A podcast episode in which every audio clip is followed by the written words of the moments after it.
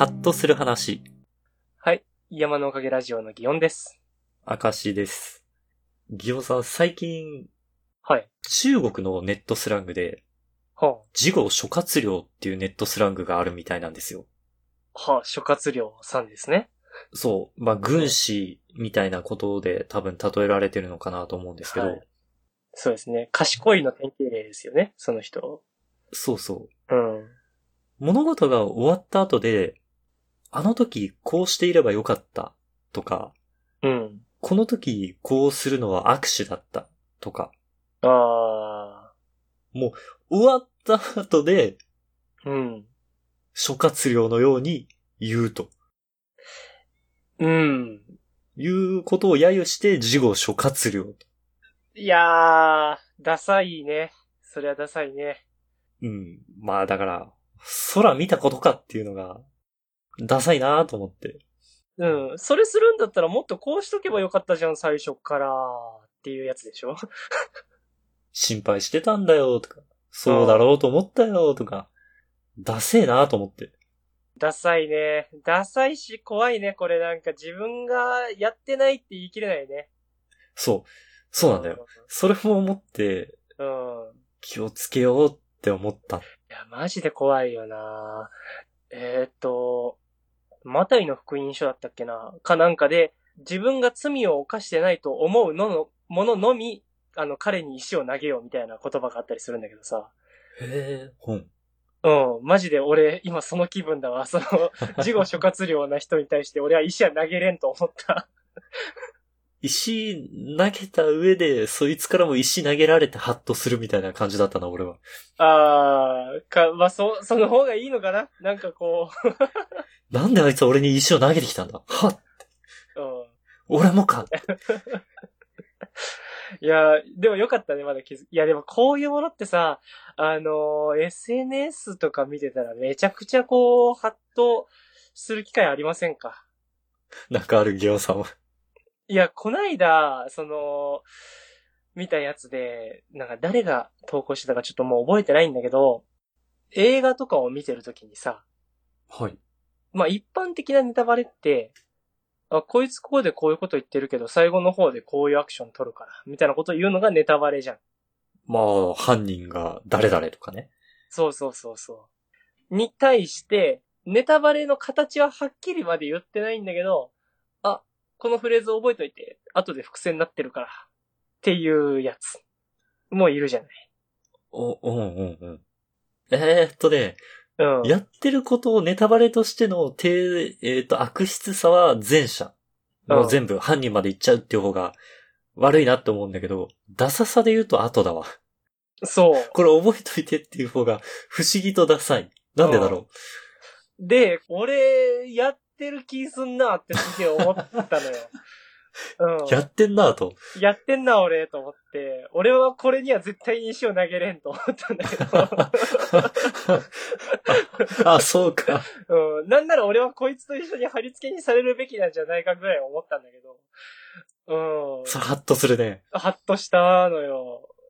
この、このパターンどっちもいるけど、後者の方が腹立つみたいな感じでツイートしてた気がするんだけど、うん。うわー、石は投げれんって思って。いや、怖いよね、マジで。我が、我が身をきちんと振り返ると。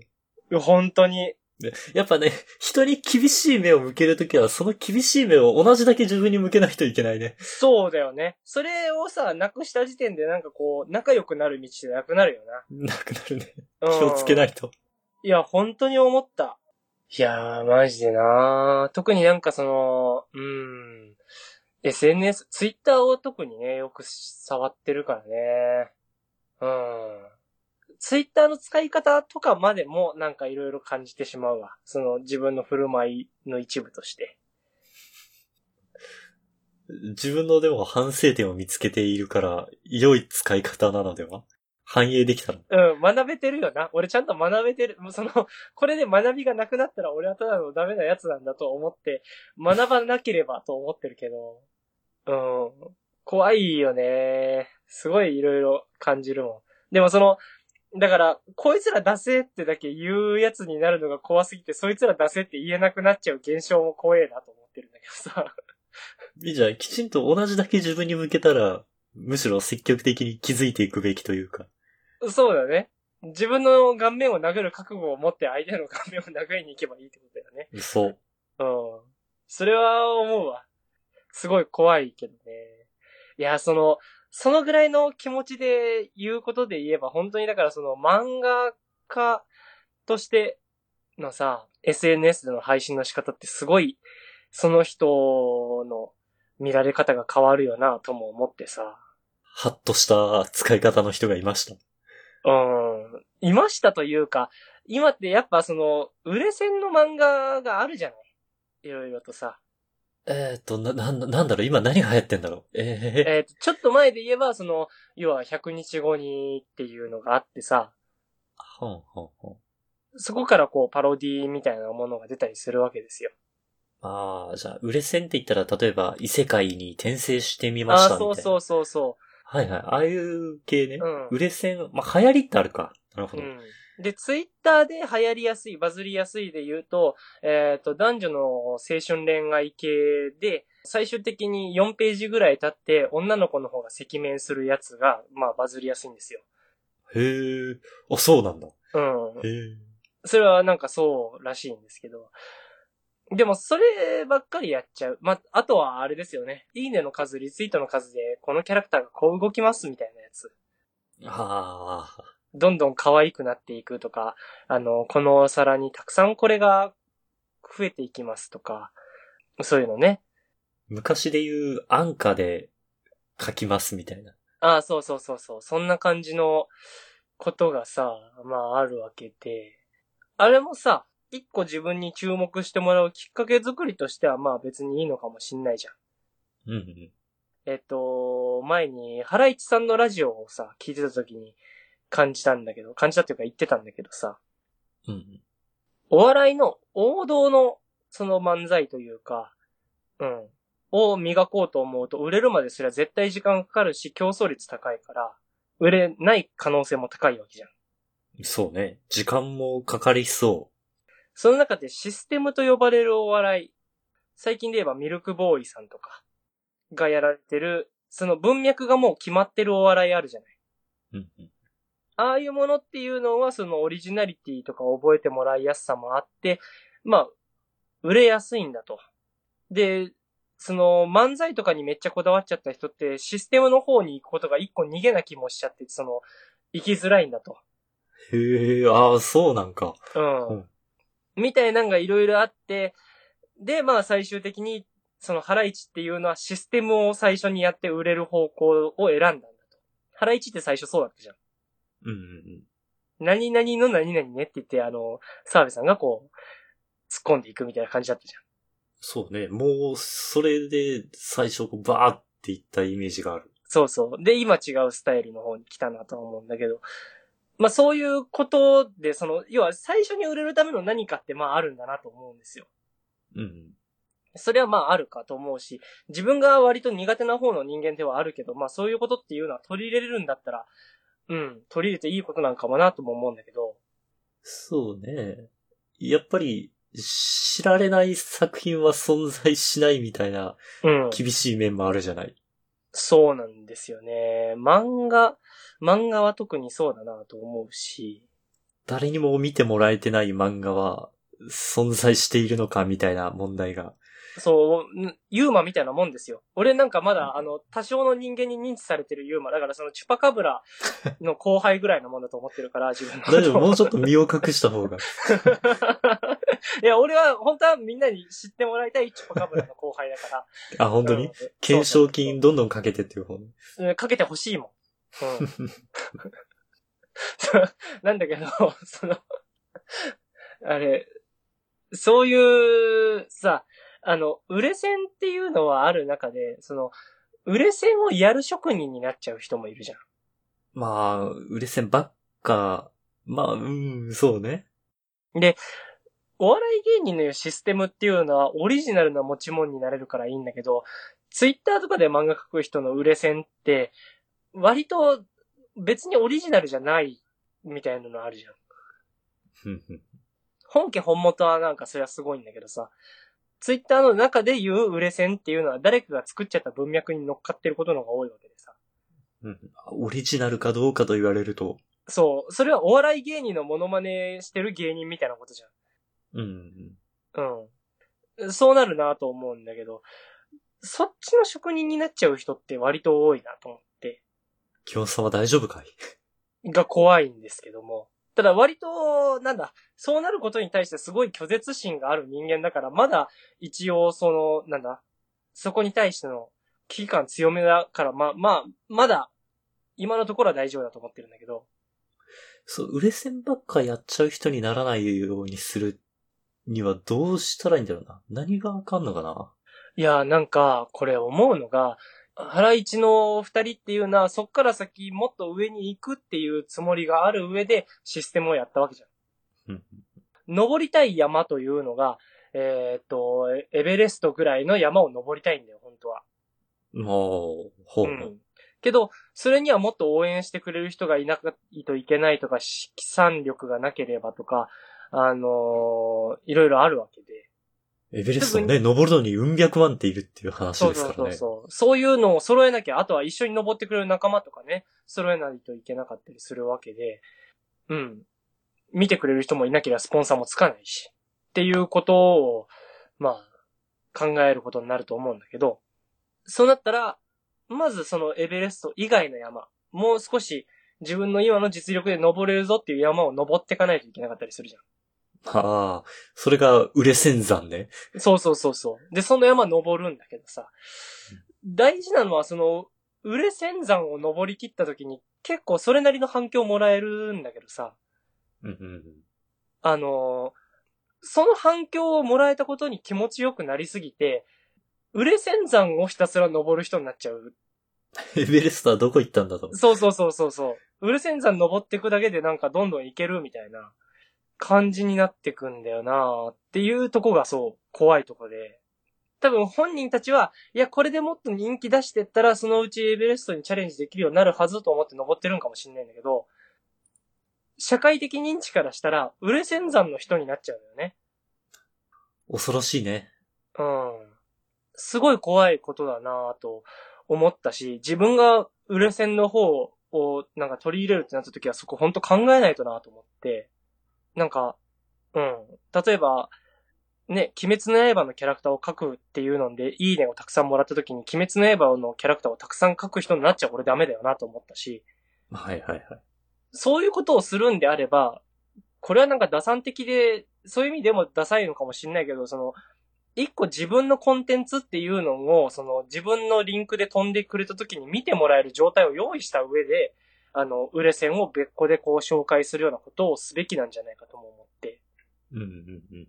俺が本当にね、登りたいのはエベレストなんですよ。そのための応援者、見てくれる人を増やすために今頑張ってますってちゃんと言った上で、やんなきゃいけないことなんじゃないかとも思ったし。売れ線山に飲まれて、そう。霊峰売れ線山に。うん、もうね、樹海みたいなとこだから、その、それを登る喜びを知ってしまったらもうなんか、うん、戻れなくなっちゃうみたいなのあるなと思うんだよね。それが怖くてさ、これもうずっと、あの、ハッとしたどころじゃないね。ずっとヒヤヒヤしてる。なんかその、そういう自分が、なんかポコポコポコって自分から生まれるたびにヒーって思いながら、こう、うん、なんとかしようとしてる。割り切って登らないと、そうね。手段の目的かみたいな話なるのか。いやー、そうなんだよね。腹くくって、腹くくって売れ仙山の仙人になる人もいるんだけどね。そういう人はプロフェッショナルよね。うん。うん。でもなんか、そそこの割り切りってすごい難しい。なんか最初っからそれできる人もいるし、一個の挫折からそう割り切る人もいると思うんだけど。ただなんか気づいたら売れ仙山の人認定されちゃってるっていうのがすごい恐ろしいよね。そうか。うん。自どっちからね。そう。うエベレストを挑み続をきちんと目標に据え続けるか、そう。売れ線山の仙人になるか。うん。だから、腹さえくくっちゃえば、俺はあのさっきのうざい伏線回収しちゃう映画評論家チックなやつになったっていいんだと思う。腹くくってやるんだったら。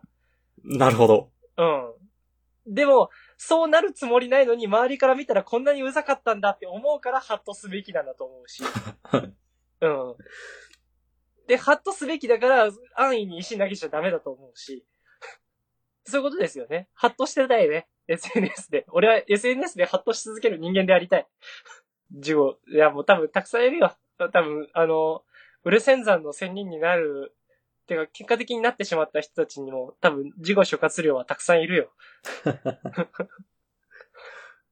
思えば険しい道だった。うん。もうあんなエベレストばっかり挑んでるから間違いなんだから、みたいな感じのことを。いい山があるんだから。うん。登れる山登んないで、人間には才能っていうものがあったね、みたいな感じのことを、うん。言ってるだろうなと思うから。怖いよね。で、なんだったら俺が、ウルセン山も登れないやつ認定された時に、もうその自己出発量を無限に言われることになるじゃん。そうね。うん。一番怖いよね、そんなの。ウレセン山登頂失敗のリスクはありますね。いや、そうなんですよ。そのリスク怖くない？あ、本当だ。うん。めっちゃ怖いよね。なんだったら、ウレセン山に登る気ねえぜって最初からだいぶ後半に詰めてた人って、後々見られ方によっては、ウレセン山も登れなかった人って言われてるじゃない？でも挑むしかないねんな。いやー、そこだよね。怖いよね、これね。うわぁ。安全な道ってないんだな、登山に。いやー、そんなところがあるよなうん。いや、でも、なんかもう、俺は、あれだと、腹くくってる、ある程度は、そのなんかあの、自分が登りたいんだから、そのリスクはしようと思うし、なんだったら、登るチャレンジをもともとしてない人間も、そうしてみんな、ウレセン山も登ってない人間なんだから、うんうんうんうん。諦めるのとおん同じぐらいまでしか言ってない。これはマイナスじゃない、ゼロだと思うことにしてる。くぐってるね。そういうつもりでいるけど、こんなこと言って何もしないやつとかがまたツイッターに上がって、俺は脱製とか言うんだろうな。で も、石投げれないもんばっかりじゃん、ほんと。ファンの話。なんか最近、オールナイトニッポン、オードリーさんのを聞いたりするんですけど、はいはい。ちょっと前にあの、佐藤しおりさんという方がちょこっとゲストみたいに出て、えっ、と、実際にオールナイトニッポンゼロの方で、えっ、と、土曜のパーソナリティかな？務められてたんですけど、もう別の曜日のパーソナリティがゲストで来たと。うーん、というか、えっ、と、オードリーのオールナイトニッポンがあった後の時間帯に、その、ゲスト会として佐藤しおりさんのやつが一本入ったんですよ。うんなんでぶっ続けにはなったんですけど、佐藤しおりさんって結構前からそのリトルトゥース、じゃあもうリスナーなんだ。そうなんですよ。公言されてて、で、その、自分が、えー、ゲストとして出演するってなった時に、その、まあちょっと、オードリーさんの方の番組内で使ってる用語みたいなのを交えながらコメントを使っ、出されてたんですけど、うん。で、その、出された内容が割と下ネタ寄りだったから、これ大丈夫なのかって若林さんが言ってたみたいなのもあったんですけど、そんなのがあって、割とその関係性が、なんか、素敵だったなっていうのを感じたんですよ。ああ、聞いててよかったわけだ。なんか、うん、楽しめたなって。なんだったら、えーっと、その、僕はオードリーさんの回をただ、えーっと、聞いてただけだったんだけど、そのまま流れで佐藤しおりさんの方も聞きたいなってなって、佐藤しおりさんの方も最後までちゃんと聞いたんですけど、結構、ああいうのって楽しめるもんだなと思って、で、なんで楽しめたんだろうと、なんかふと思ったんですよ。単純に話が面白かった？うーん。なんかまあ、それだけじゃないなーって感じがして、なん、かあの、うん。ラジオ内でのこの、お、誰々のファンですみたいな空気ってなんかいいなって思ったんですよね。忖度がないファンだなっていうか、ほうほうほう。なんだろう、その、テレビとかで、誰々さんのファンでとか、あの、会ってみたい芸能人いますかのコーナーとかってなんかの忖度ありそうな感じしちゃうじゃん。うんうん。わかるわかる。うん。けど、ラジオ間での誰々の番組のファンでみたいなのってなんか割と忖度ない感じがしやすいなっっては思っうて。ん、なるほどな。うん。それは、お俺も感じますよ。なんだろうね。まあ、やっぱりラジオはなんか素直に喋ってるっていうイメージが強いんだと思う。なんかね、感じるなと思ってて。まあ、全部が全部そうじゃないんだろうと思うけどね。ラジオだからって。うんうん。うん。けどまあ、うん、そういう感覚があったから、あの距離感になんか、うん、いいなって感じて最後まで聞いちゃったんだなと思って。で、そういえばそういう話ってなんかもう一個あったなっていうのもちょっと思い出したんですけど、それがあの、ゲーム実況者のワイワイさん、僕何遍かこのラジオで。久しぶりにギオンさんの口から名前聞きましあれですかね名前出してないだけで僕毎日見てた。ます。あ あの本当に？はい。更新がなかった日には、前に更新されたやつをもう一度見て、あすごい、フうんァンだ。な何年か前の再生リストから、まだ見てないホラーゲームだったりとかの回を見てだ。その、日にちを待ち、次の更新っていうのを楽しみにしてるわけなんですけど、うんうん。そのワイワイさんがその、動物の森、新しく出たやつで、えー自分の島を作っていくみたいな、えっ、と、設定なんですけど、その中で、ワイワイさんは自分の島をあの、オリンピックの会場にしたんですよ。へえ。うん。うんオリンピックなくなっちゃったから。で、その、現実でできないことを一個楽しめるみたいなのもゲームの醍醐味だろう。ということで、その自分の島にオリンピックの会場を作って、その、うん。参加してくれる人たちっていうのがバーって入ってきたら、その人らにオリンピックをさせるみたいなのをしてたんですよ。ほういいコンセプトが出来上がってるんでは？で、それが結構盛り上がったし、いや、こういう意義のある活動をって、まあ自分で言っちゃうのもあれなんですけど、意義のある活動を、うん、やるっていうのは全然取材とか来てもいいことなんじゃないかみたいなことをワイワイさんが言ってたんですよね。うんうん。生放送内で多分言われてたんですけど、その放送の中でポロって言っただけのこのセリフを、ファミ通のアプリの、ファミ通アプリってやつだったかな？の、えーっと、記者の方が聞いてて、へえ。言ったからなということで取材をちゃんとしたんですよ。来てくれたんだ。そう。それもすごいなと思って、で、話はそこだけで終わらなくって、ゲームスパークスっていう別の、えーっと、編集者というか、のところの方々が、えーっと、じゃあ実際にそのオリンピック島で、オリンピック島で？そう、その島の方に遊びに行って、ちゃんとゲーム内での交流をしてたんですよね。そういう動画も、その、ちゃんとゲームスパークスの公式チャンネルの方で上がってて、取材したわだけで終わらず。そうそう。で、なんだったら、その、公式の方のチャンネルでやっているのに、その、司会進行してるのはワイワイさんなんですよ。その動画内で。あ、そうなんだ。へはい。ーだから完全にワイワイさんの持ち味をフルで活かした状態でのその動画になってて。だからなんかその、メンバーが、参加したそのゲームスパックスのメンバーが結構ボコボコにいじられたりしながら、うん。うんもうそうなってきたら人としてどうなんだみたいな感じのことを言われたりしながら、こう、いじられながらこう、やってくるんですけど、これはワイワイさん好きじゃなかったら成り立ってないな、みたいな感じの空気がして、すごいそれも良かったなっていう。まあ、その、本人のチャンネル側じゃないけど、ゲスト側で見ても面白かったと。そうそう。だからその、ちゃんとこの人たち、自分の好きなもののファンでいてくれてんだなっていう距離感って、その、どうしてもその人たちの評価も上がるなっていうのをふと感じて、うん。この距離感って素敵だなってこう改めて。ワイワイさんはそのファンっていう言葉そんな好きじゃない人なんですけど、ほう。まあ一緒にこう、遊んでくれてるみたいな感じの距離感で別になんかファンみたいな上下はなんか好きじゃないっては言われるんですけど、でまあ、えー、ワイワイさんの、まあ僕は一ファンぐらいのつもりでいるので、そういう人間としてですね、なんか自分の好きなものをちゃんと好きでいてくれてる人って、なんかいいなって思ったんですよ。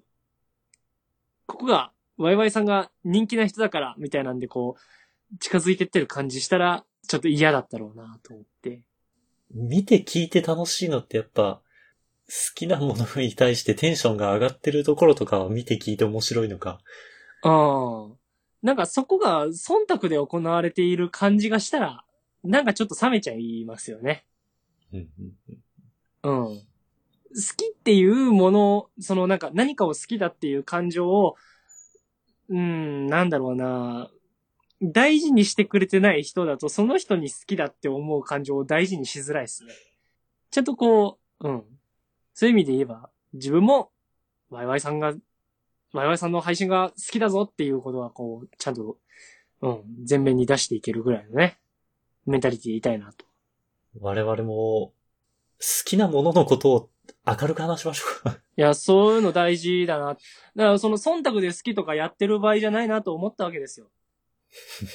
ううんうんうん。別に我々が忖度で好きとか言えてるかって言ったら多分全然言えてないんですけど。言えてない方かも。うん。そういうのが、あの、やんないとかの志の話じゃなくて、やれないだけなんですけども。なんだ、ね、いろいろこう、ポッドキャスト始めた時にいろんな人が関わってくれたのに、ね、なんかそこは別に仲間増やそうとかじゃなく関わってくれただろうに、我々はだいぶね、関わるのが下手だもんで、あの、ここまで来たなと。ここまで来たもんだなとは思いますけど、やっぱ好きなもんを好きだってちゃんと言っていきたいですね。そうね。うん。でも、改めて感じだなという話です。大事な大事な話でした。という感じで話してきましたが、明石さん最後にお知らせお願いします。はい。この番組のツイッターアカウントを作成しました。アットマーク山のおかげで検索してくれたらヒットすると思います。山のおかげはローマ字で YAMANO。おかげは OKAGE ですね。で、このツイッターアカウントで番組のおまけ話とか更新情報をつぶやいていこうと思ってます。また、今回聞いてくださった方のね、感想をもらえたら嬉しいので、Gmail、こちらも Twitter アカウントと一緒で山のおかげ at gmail.com もしくはこの番組の Twitter のアカウントにコメントやリプライなど送っていただけたらとても嬉しいです。それでは、また次回。はい、さようなら。